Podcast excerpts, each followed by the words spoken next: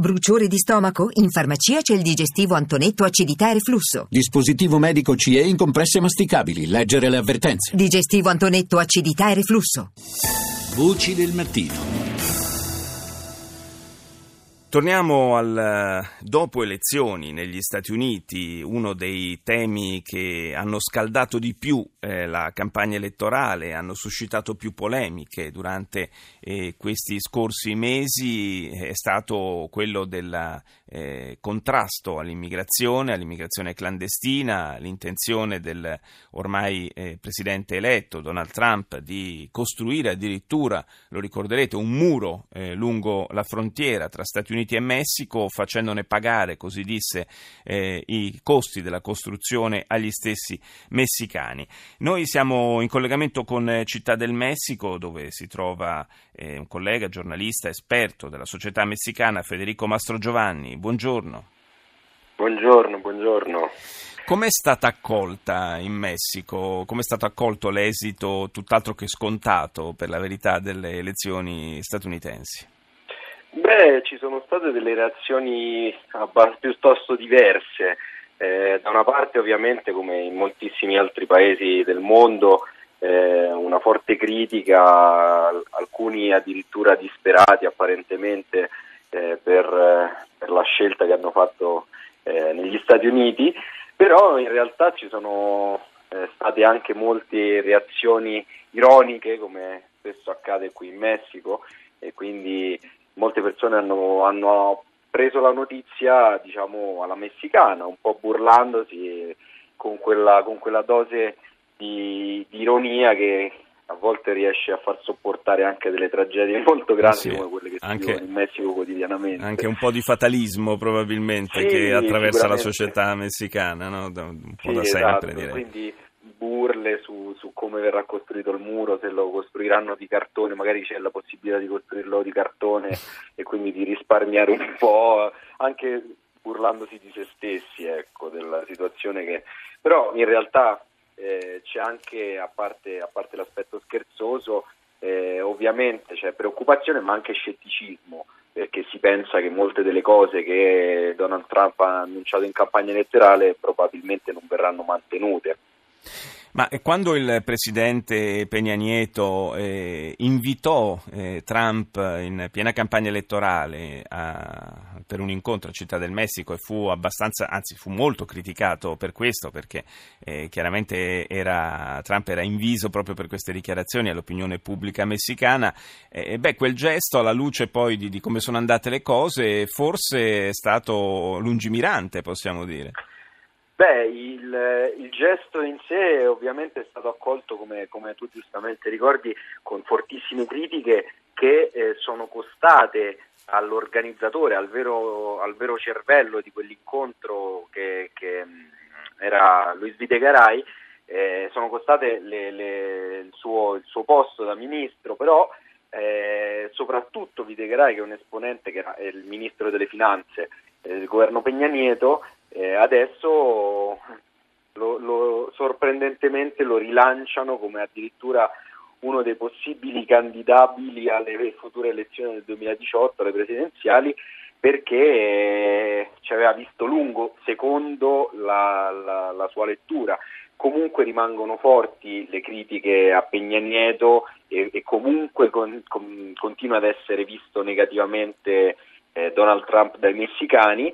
Però effettivamente il, il gesto politico suicida in realtà in quel momento, perché appunto gli è costato il posto, e ora getta una luce nuova su questo personaggio, su questo tecnocrate ex ministro delle finanze. Sì, tra l'altro eh, i dati, almeno eh, ovviamente trattandosi di, di immigrati clandestini, non ci sono dati ufficiali accertati, ma si parla di circa cinque milioni di, tra messicani e comunque in generale eh, latinoamericani clandestini negli Stati Uniti, e come eh, ha dichiarato il viceministro dell'interno messicano Roque Villanueva, scusate, Villanueva eh, è difficile pensare che mh, si, si, si possa Possono essere espulsi in breve termine tutte possono essere espulsi in breve termine tutte queste persone rimpatriate. Sarebbe un... Infatti è uno dei, dei punti sui quali eh, diciamo il pragmatismo anche politico eh, fa essere scettici, perché è, è impensabile eh, espatriare tante persone, ma eh, considerando anche che i costi di gestione di, di un'operazione del genere, non soltanto in termini di, di espatrio, ma anche di controllo della frontiera, sarebbero pesantissimi. Già il, la, la polizia di frontiera statunitense mh, non riesce a, certo. a gestire la, la, la parte di muro che già esiste tra il Messico e gli Stati Uniti, figuriamoci appunto con una quantità così grande di... di mh, Eh, rimpatriazioni, scusate. Certo, beh, questa, questa è, un altro, è un altro degli aspetti, se vogliamo, eh, delle, delle boutade di eh, Trump in campagna elettorale, che andrà poi verificato nella pratica, perché l'uomo certamente da, eh, da uomo d'affari eh, è portato al pragmatismo ed è probabile che su molte cose eh, riveda le proprie posizioni.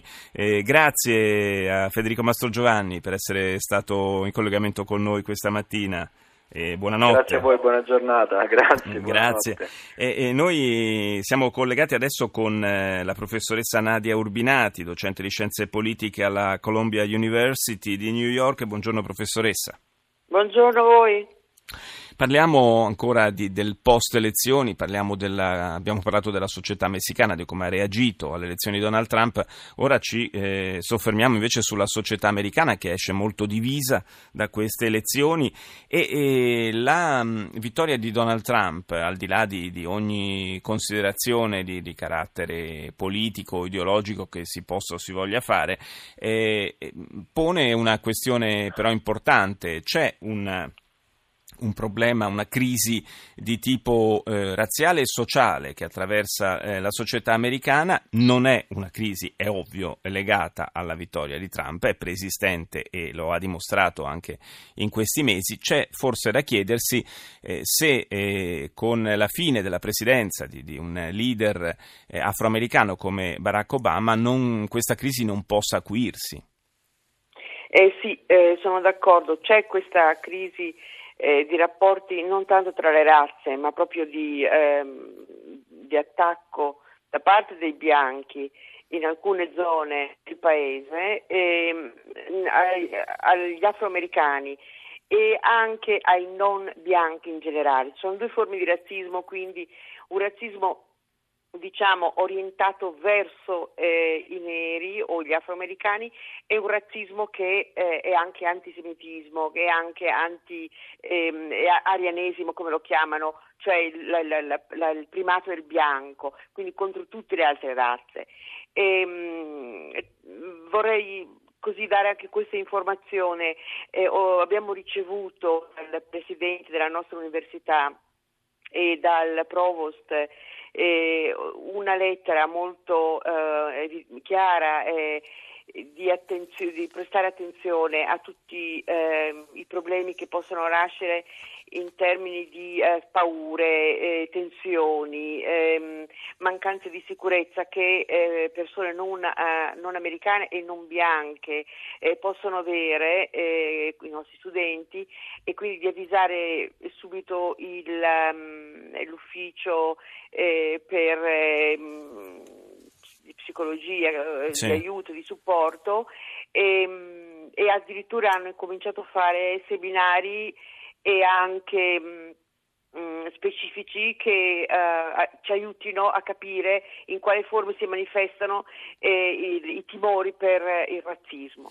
Eh, abbiamo assistito sulla scia delle, dei numerosi casi di afroamericani Eh, talvolta oltretutto disarmati, che sono stati uccisi eh, nel, in questi mesi da, da poliziotti bianchi negli Stati Uniti. Abbiamo assistito a tante manifestazioni, a reazioni eh, il più delle volte pacifiche, ma poi eh, negli ultimi tempi in realtà anche, anche violente, con agguati a pattuglie della polizia, uccisioni di agenti, eh, un clima eh, quindi dicevo di, di scontro che, che non può non preoccupare. C'è, c'è sicuramente la necessità di abbassare molto i toni anche da parte del eh, presidente eletto da questo punto di vista, e a- anche di più, cioè andare alla ricerca, eh, però c'è da chiedersi con quali strumenti, eh, non è certamente semplice, di, una, eh, di un nuovo equilibrio, di una nuova armonia nazionale.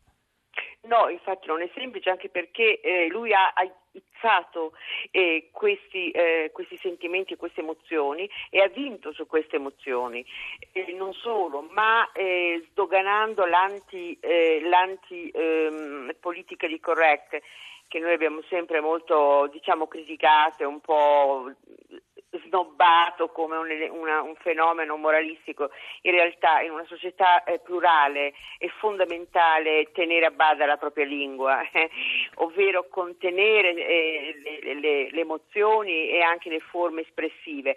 Quello che ha fatto eh, Trump è stato quello di eh, legittimare l'uso ehm, diciamo così eh, spregiudicato del linguaggio fino al punto da essere offensivo. Lui ha offeso non solo eh, le razze, ha offeso le forme estetiche, ha offeso le donne brutte, grasse, vecchie, ha offeso eh, come sono, come camminano e si comportano i latinoamericani, eh, non ha risparmiato nessuno, quindi ha messo eh, diciamo così in circolo eh, l'idea che tutti possono fare altrettanto. È un fenomeno serissimo questo, quindi se lui sarà un presidente come tutti, cioè alla fine diventerà un presidente inglobato all'interno delle sì. istituzioni, non ci sarà problema, però eh, la società civile e quindi i rapporti tra le persone, questo forse eh, sarà eh, in qualche modo sarà un problema.